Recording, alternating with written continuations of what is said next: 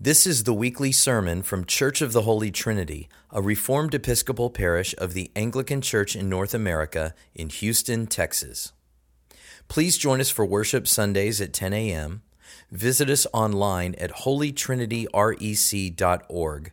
Find us on Facebook as Holy Trinity Houston and follow us on Twitter and Instagram as Holy Trinity REC. Enjoy the sermon. In the name of the Father, and of the Son, and of the Holy Ghost. Amen.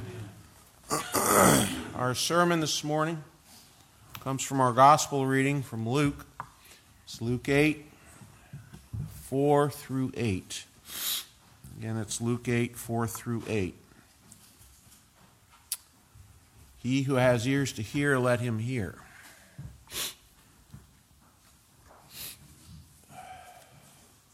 Back in the early 2000s, when I was still a Baptist pastor up in Maine, I had a friend of mine who was also uh, a pastor have another gentleman come in to uh, pulp, do pulpit supply for him. And it was for a couple weeks.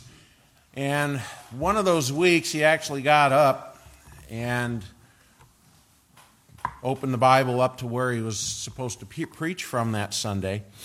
And I don't think he actually prepared a sermon, but he read the scripture and he said, This scripture is so obvious, I'm not going to preach on it. You guys have to go home and read it. So, needless to say, he probably didn't get an honorarium for that week. But, in all seriousness, this is one of those passages that you kind of wonder about whether or not the pastor has to really preach on it because Jesus provides the explanation very explicitly on what he had just preached to this large group of people the, the day before. And so we know the reasoning behind the parable because Jesus talks about it, but we don't always we don't know necessarily why he preached it the way he or when he did. Uh, part of the answer for that lies in his explanation with the disciples as to why he preached a parable at all. He says further down when he's with his disciples, when they ask him what the parable meant, he says very specifically, To you it has been given to know the secrets of the kingdom of God but for others, they are in parables, so that seeing they may not see, and hearing they may not understand. This is a quote from way back in Isaiah chapter 55, verses 10 through 11, where the Lord says the following He says, For as the rain and the snow come down from heaven and do not return there but water the earth, making it bring forth and sprout, giving seed to the sower and bread to the eater. So shall my word be that goes out from my mouth. It shall not return to me empty handed, but it shall accomplish what, that which I purpose, and shall succeed in the thing for which I sent it. So, in this, what I just read actually actually explains the rest of the, the last part of the parable, but what he does preach is from uh, actually Isaiah 6. And Isaiah 6, he talks, God says for Isaiah to go out to his people, and he tells them to preach that hearing they will not hear, seeing they will not under, uh, understand. The idea behind this is, is that the Lord has actually rejected his people because of their idolatry, at least within Isaiah's time. Jesus is doing pretty much the same thing here. Uh, at a certain point in his ministry, he actually, go, what we would say, he goes underground. He starts uh, preaching, but he preaches in such a way that not everybody is going to understand what he's telling them. Uh, it's left up to the individual to see uh, whether or not he picks up on the meaning of what Jesus is saying. And if you were one in that crowd and you didn't understand where Jesus was coming from, you were probably wondering why did this rabbi uh, travel all this way out to preach and then give me a lesson on agriculture? And that's pretty much what the lesson is. It's a very explicit, very uh, down to earth uh, picture of what happens when a person goes out and throws seed out in his field. But the question is why? Why did Jesus pray or preach this particular message when he did and later share the meaning with his disciples? So, first, as we go through, we find that Jesus talks about this sower who goes out with seed. In his explanation, he doesn't really, he doesn't at all actually identify the sower. Uh, so it has come to be understood that the sower is actually God Himself. Uh, others might say that it's somebody who is actually out there sharing the gospel or preaching the scripture to uh, the world at large. But whatever it mean, or whoever the sower is, it's the seed and the soil and the interaction that really are at the center of what's going on. And he goes and he talks about four different soils. There's this hard soil, there's soil that's rather rocky, or he says in this, in particular, in this uh, version of uh, the parable, it says that it's basically rock. And then there's soil that has thorns in it, and then there's what's called the good soil. So when we look at this, and if you're a person outside looking in um, in the in the group that's listening to Jesus, you kind of understand where he's coming from because you are from an agrarian society. So you understand, for instance, that in these fields there's a whole bunch of different um, uh, soils that are there. Uh, there's this path, for instance, that will go in between the tilled fields that are hardened down so that workers can go through and basically throw their seed out. Uh, and then there's areas that aren't being tilled at the moment, and those are the ones that have overgrowth in them. And particularly, there's these thorns that have a tendency to choke out the growth of the plants, uh, both above ground and also beneath ground, because of their root system. But when he starts this, he's actually talking about individuals and how they respond to the gospel. And first, he talks about those who reject the gospel. He talks about these as being um, this, uh, the ones that are along the path or those that have heard. Then the devil comes and takes away the word from their heart so that they may not believe and be saved. So here, there's this idea that there are people out there that will be blinded to the meaning of the gospel. Now, if you think about it, this is not really a nice verse to really preach on a Sunday, saying that the devil can actually prevent somebody from believing. But Paul has a similar idea uh, in 1 Corinthians. He talks about it in 2 Corinthians uh, chapter 4, verses 1 through 5. Paul says this He says, Therefore, having this ministry by the mercy of God, we do not lose heart, but we have renounced disgraceful and unhanded ways. We refuse to practice cunning or to tamper with God's word, but by the open statement of the truth, we would commend ourselves to everyone's conscience in the sight of God. And even if our gospel is veiled, it is veiled only to those who are perishing. In their case, the God of this world has blinded the minds of the unbelievers to keep them from seeing the light of the gospel of the glory of Christ, who is the image of God. So, this isn't a very pretty message. It's not a message that you would necessarily talk about in a seeker sensitive environment. Uh, it's the idea that there is one for a, a real devil, a real prince of this world that actually comes and takes the gospel away from people. And it's people who are perishing, as Jesus talks about. Those who are in open rebellion against God, uh, who from the very beginning, along with just about everybody, of course, naturally rejects the gospel and the one who sends it. And these people, of course, are like the hard soil. They're the ones in which the birds come and they land on the trail and they pick up the seeds and they fly away. These are folks that don't really care about what the gospel says or what God says. Uh, it is simply uh, so much blather in the air, another religion that's trying to feed into their conscience, and they reject it. But then Jesus goes on and talks about a second kind of soil, which is what I would term the shallow acceptance of the gospel. Uh, he talks about it um, in verse 6. He talks about the rocks. Uh, the some fell on the rock, or the seed that flew uh, that fell on the rock, and as it grew up, it withered away because it had no moisture. And then he goes on and he talks about how the, this represents, or the soil represents, certain people who immediately accept the gospel, but then, because of times of testing, reject it.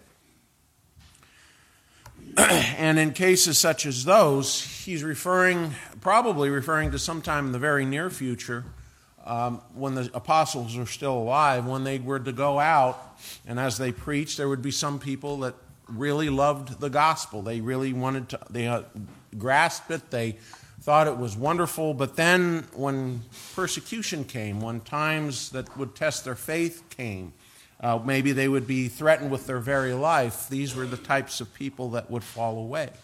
And he, and he attributes it, attributes it to um, a, uh, a shallowness of faith, a shallowness of practice.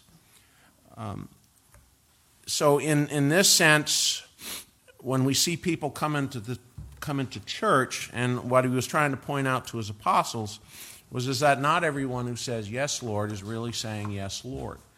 Um, faith is not a point in time decision. So when we look at today, and as I was relating in confirmation class, I had a teenager come up to me when I was still up in Maine who was with Child Evangelism Fellowship and talked about all of these kids that they had uh, come up for face paintings, and they had all accepted Christ as their Savior. And there was about 50 or 60 kids.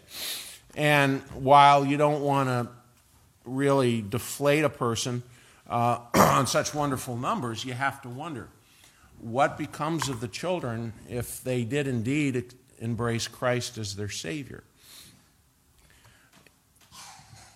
The possession of faith is a lot different than, base, than professing faith.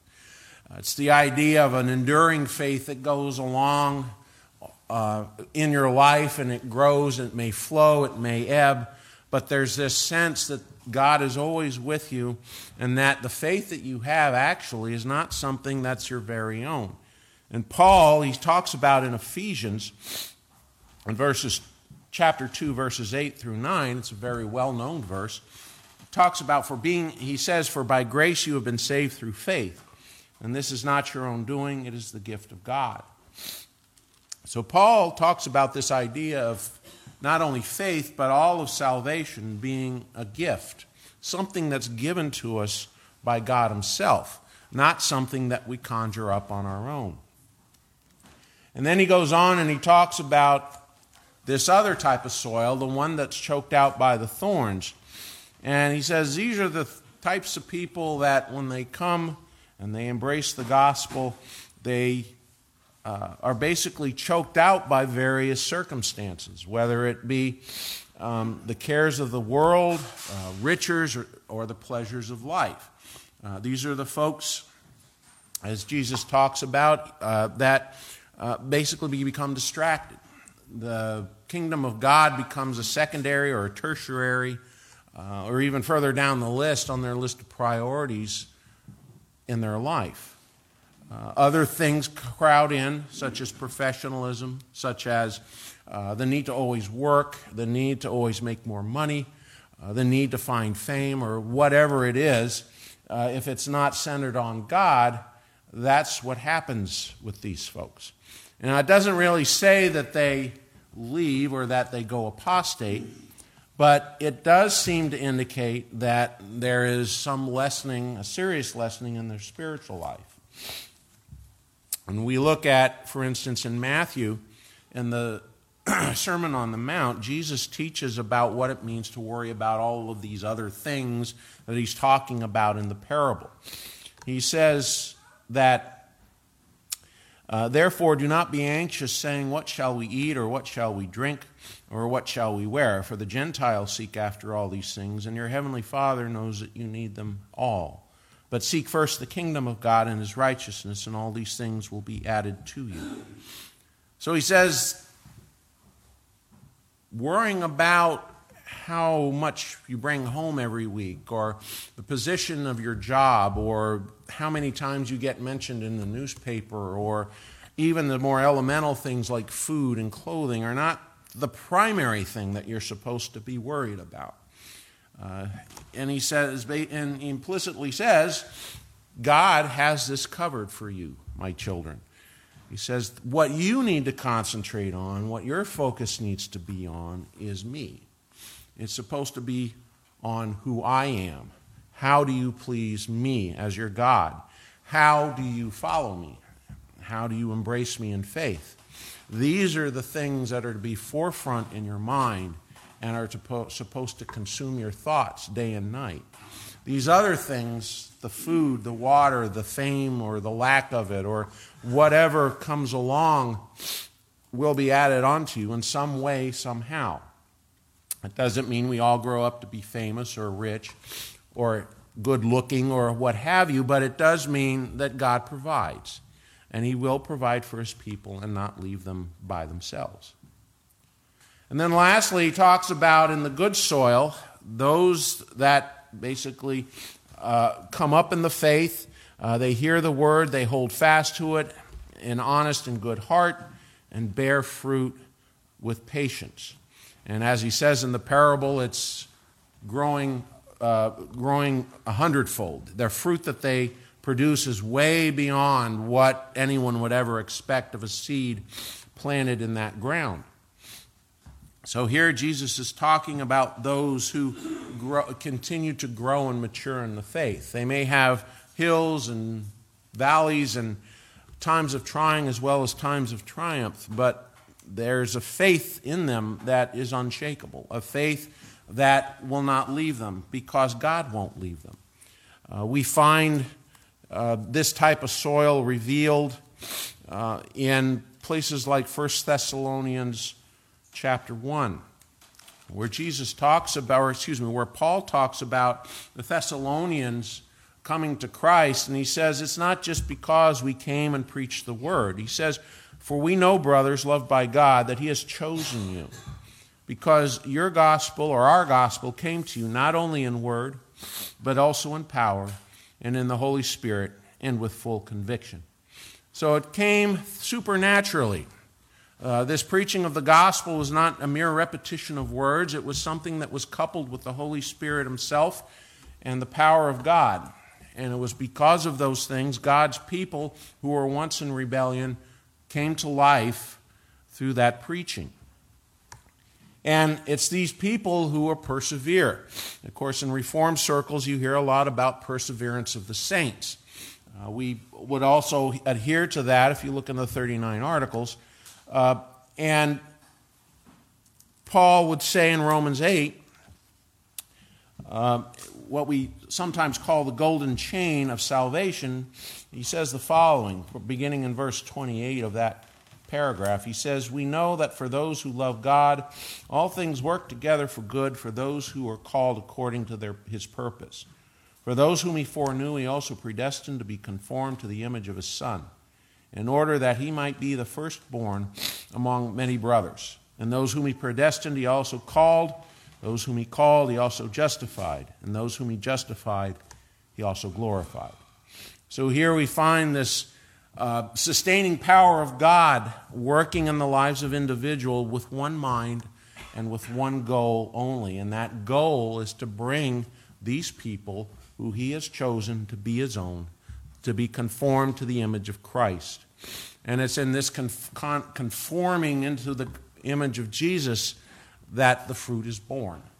Uh, as we become more like our Savior, the more we imitate him, the more we act like him, the more we think like him.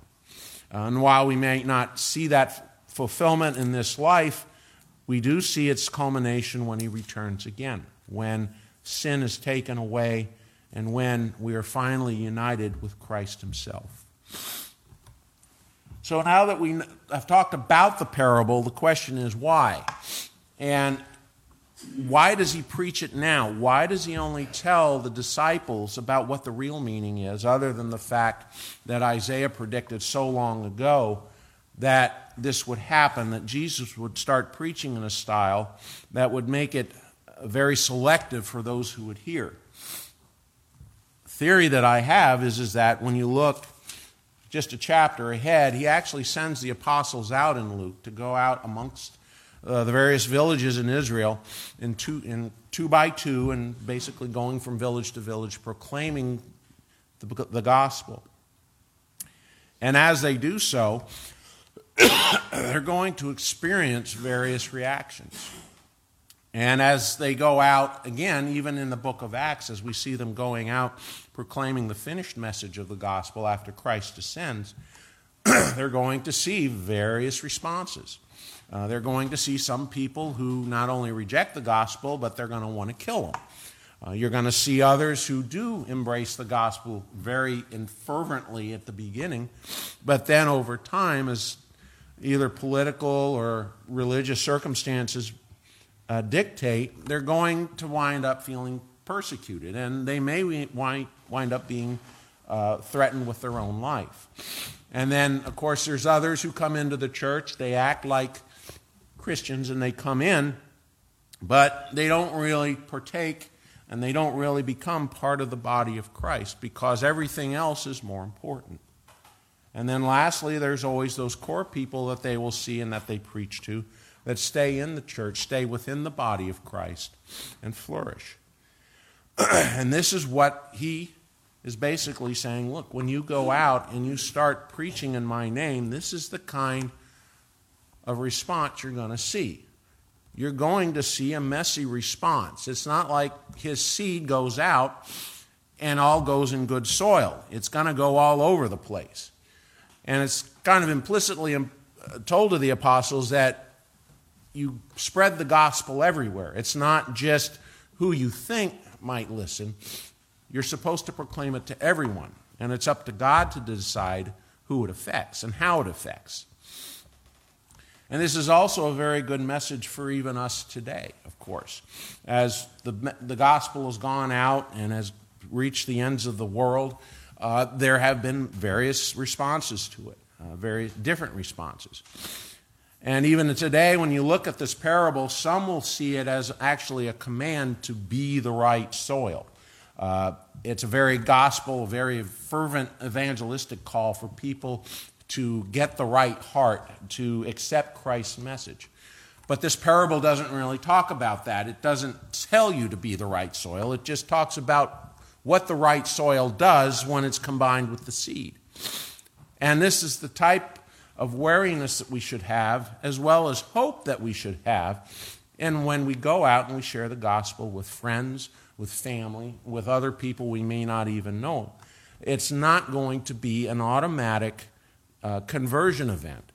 Uh, some people will get violent. Some people will actually try to cut you out of your family, uh, as has been the case with many in the past. Others will think that you're plain weird uh, because now you're preaching this thing called Jesus and they've never heard of it, or if they have heard it, they've only associated it with people who are kooky. And then you have other folks who come in and out of the church. We see it all the time, even now. And this should not surprise us because Jesus has told us that this is so. so. As we think about what it means to be part of the church, remember that as you go out and you talk about the gospel or that we preach the gospel in here, it is not just a case of somebody mishearing us or not somebody just not wanting to actually convert to Christ at the minute. It goes much deeper than that. It goes to the heart of the individual and his readiness uh, and his preparation by God. And again, this isn't always an instantaneous thing. Sometimes it takes time for the seed to grow. Um, you may have somebody who has actually uh, very re- uh, rebellious to the gospel, but then over time, God will bring him or her to Christ. So don't expect, as we go out, as I said, that the gospel is always going to give the reaction that you want it to give. It's going to give the reaction that God has intended, whether it be to bring somebody to Jesus or to let them uh, hear the gospel, if not for anything, to know that they have been warned about Jesus and what they've done for him. So let's think about that as we go out and proclaim the gospel beyond the doors of the church, that we are merely his sowers but it's up to God to bring the, the harvest in. Amen.